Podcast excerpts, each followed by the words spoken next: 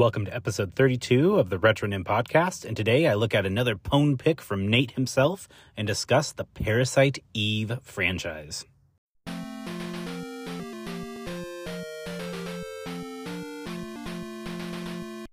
You saw the title and you're probably thinking, wow, this does not seem like a game that West would be playing. This seems so far out of his wheelhouse. Why would he ever play a game like this? Well, I'll tell you why. But first, I'm going to tell you why I'm actually going to do in this episode to begin with, because this episode was suggested by Mr. Nate McKeever of the Backlog Breakdown podcast. And fun fact the Backlog Breakdown podcast is part of the Play Well Network, which I am also a part of. So we kind of have that going on. But Nate McKeever, he's a pretty cool guy.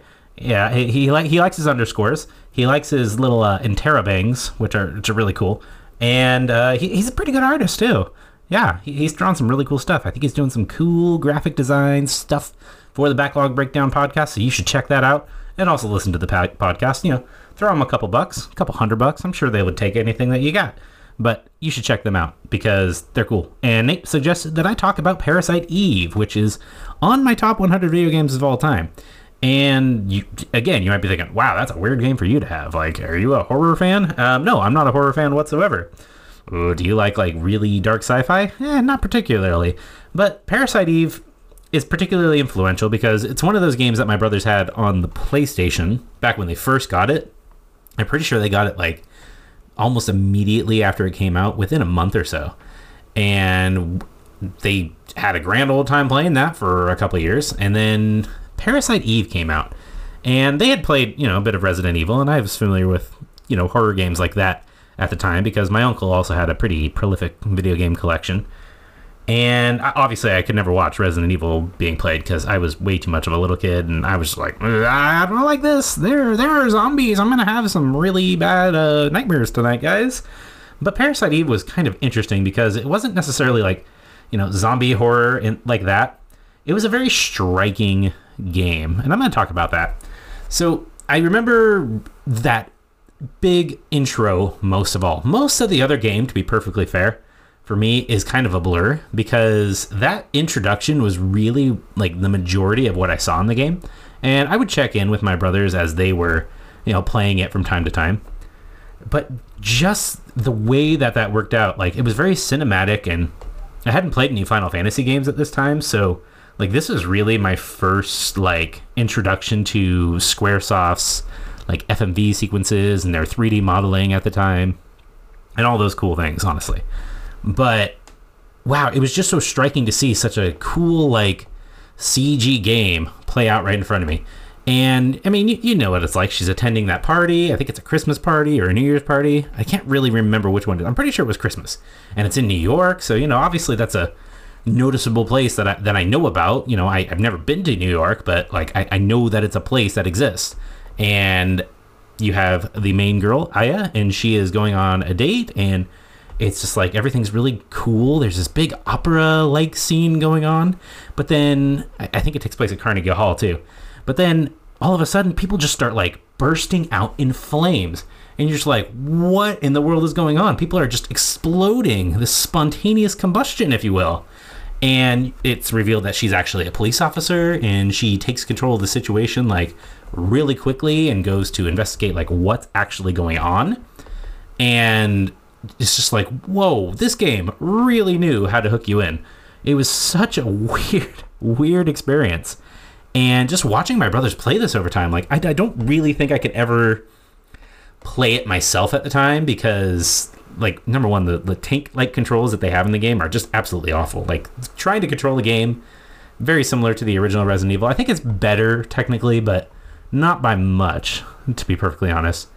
But it has a really interesting, like, turn-based shooting combat system. It's it's hard to explain, it, but it's also a survival horror game. So, you know, you're running around, you you run into these monsters, a battle initiates. I guess similarly to like Chrono Trigger, but it's also like active time. So it it it didn't really it even today it doesn't really square in my head like how this battle system's actually supposed to work because I remember trying to play it again like just last year and I get through the introduction and I'm like, I am so confused as to how to actually play this game because I just don't understand. It, it's not intuitive necessarily. So that's that's interesting. but it is. It's just a really like interesting game because Aya is a police officer and so you get to go actually back to like the police station and everything and see like okay, this is you know where she works. This is what's happening. This is the state of the world. People are catching on fire. Like what is going on? And like this is the first time I've even heard of spontaneous combustion and has led to many many nightmares since then where I think I could actually explode and catch on fire just randomly like I have really absurd fears, honestly.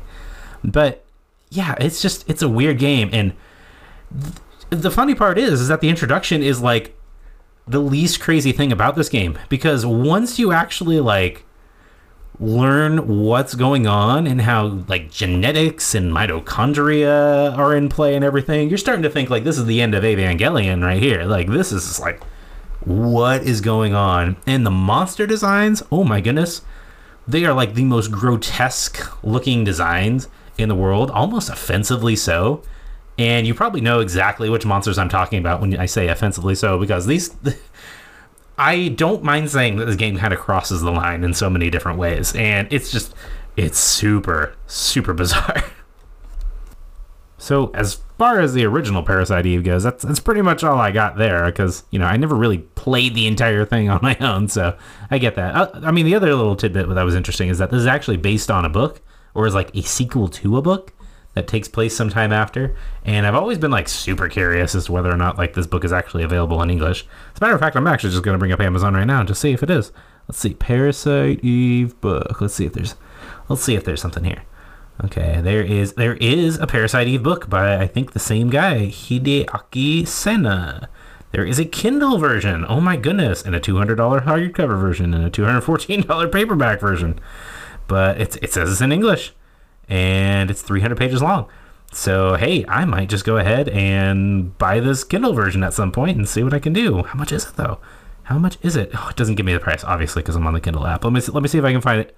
Let me see if I can find it. This is, this is some live live podcasting right here. This is the stuff that you're like really really interested in. Uh, of course, I write Paradise Eve instead of Parasite Eve. Whatever. I don't know. All right, Parasite Eve book English. Wow, it's really expensive as like a physical book. Let's see if I can get a Kindle version. Um, Kindle Easter, ten bucks. Hey, hey, ten bucks. There you go.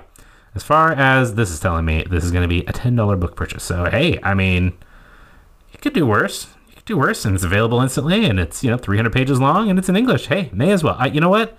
I'm I'm gonna some someday I am going to commit now.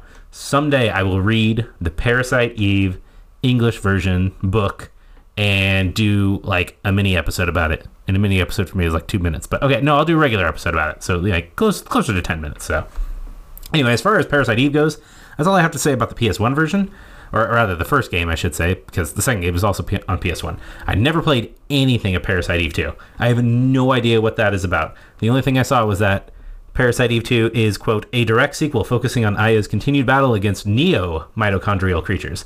And isn't that just something that you hear in Japan all the time? Like, this is the neo something or other, and this is like the new version of it. I remember when I was watching Kamen Rider Kiva, like the Fangire were the main enemy, but then at the end it was talking about the Neo Fangire, and I think even the Imagin from Kamen Rider Den-O as well. But that's neither here nor there. I never played anything on Parasite Eve 2. And you might be thinking, well, there was a third game, but you probably didn't play that because this is notoriously bad, right? Actually, wrong. The third birthday, which is, you know, the third game in the Parasite Eve series, came out in 2010 for the PSP. I actually played that game. I probably dropped like 75 hours into that game. I had a lot of fun with that game, which is kind of weird because the way that game is structured is like it's a mission based, like run and shoot game. It's a pew pew pew run and shoot type game, and that that's all it is. And it's just connected by you know interstitial like cutscenes and everything. And it has an absolutely bonkers story. Let me tell you, if you thought the story in the first game was bonkers, I'm sure the second game was pretty bonkers too. But the third birthday is absolutely bonkers, and it's not a very well made game. Like it really isn't. But it's it's super gross and grimy, and you just feel like kind of weird playing it to be perfectly honest because it's just so gross like they're these monsters are just so like obscene like ugh you, you, you feel okay shooting them because they just feel like you're just i don't know it feels like you're just shooting demons in doom. It's like oh no this is this is totally cool. I'm just i'm okay with this. But third birthday followed aya and her little sister and like I was following it for like the first half of the game like pretty well. It's like okay, this is not like completely out of left field, and then the game just completely takes like an insane like left turn here, and all of a sudden you have like psychics and body swaps and like metacognitive spiritual awakenings and just a bunch of nonsense stuff like I don't even remember what happened in this game, to be perfectly honest. I played it 13 years ago. I dumped, like, you know, like I said, 75 hours into it. It's a really fun game. Like, I had a lot of fun playing it because it was just run and shoot, run and shoot. And while that's not necessarily a genre I like really grab onto normally, like I can have fun playing a run and shoot game. And, you know, it's mission based, so you got to, you know, get all the cool loot. I guess it was a shooter. I don't know how you, I don't know what these games are all about, but it was very unique and it was very interesting. And I think as a sequel to the original Parasite Eve games, it's probably abysmal. Like from what I heard, they completely assassinated Aya's character. But you know, thinking about how the story goes, like actually it kind of makes sense. So I, I don't know. I, I, don't know. I, I don't know how to talk about this game without spoiling it. But it's one of those really weird games that I put a ton of time into. So really, uh, instead of Parasite Eve being on my top 100, I probably really should just put like the third birthday, honestly, because I spent way more time on that. I never even finished Parasite Eve properly. But that's all I have to say about these games. Like, it, they're just really weird games. I assume two is just as weird, and you know they are. I know that Nate, you know, talking about Nate, I know that Nate likes to talk about Final Fantasy VII being so aggressively like late '90s, early 2000s, and how it's mediocre because of that. I feel like Parasite Eve is much in the same way. It really is just like a sign of those late 90s, early 2000s weird Japanese horror like vibes. Like it is perfectly encapsulating that time in life. I probably went up all the way to about 2010 honestly because I feel like that's when a lot of the J horror J horror like shock value films had come out from like the mid 90s to late 2010 or so. And yeah, this, this, these PS1 games like really encapsulated their eras that they were released in. And honestly, would I really have it any other way? Probably not because it's fun. It's funny, and you can look back on it like I'm doing now, and you can laugh at the goofy parts and appreciate like the story it did have to tell. And that's why I like the series. So thank you, Nate, for the suggestion. I hope that all of you will enjoy it too. Maybe you can play it on your PS Vitas if that's ever a thing you can do again. Thank you for listening to the Retronym podcast. You can find me at Twitter with the username at Retronym, that's spelled R E T R O N I M and through email at theretronym at gmail.com. If you enjoyed this episode, please feel free to rate, review, subscribe, and all of that other fun stuff. I don't even know what it is. You can also check out my other podcast, Henshin Dad, if you are curious about the wide world of tokusatsu. Thanks again for taking time to listen to me today, and until next time, keep enjoying the games that you love.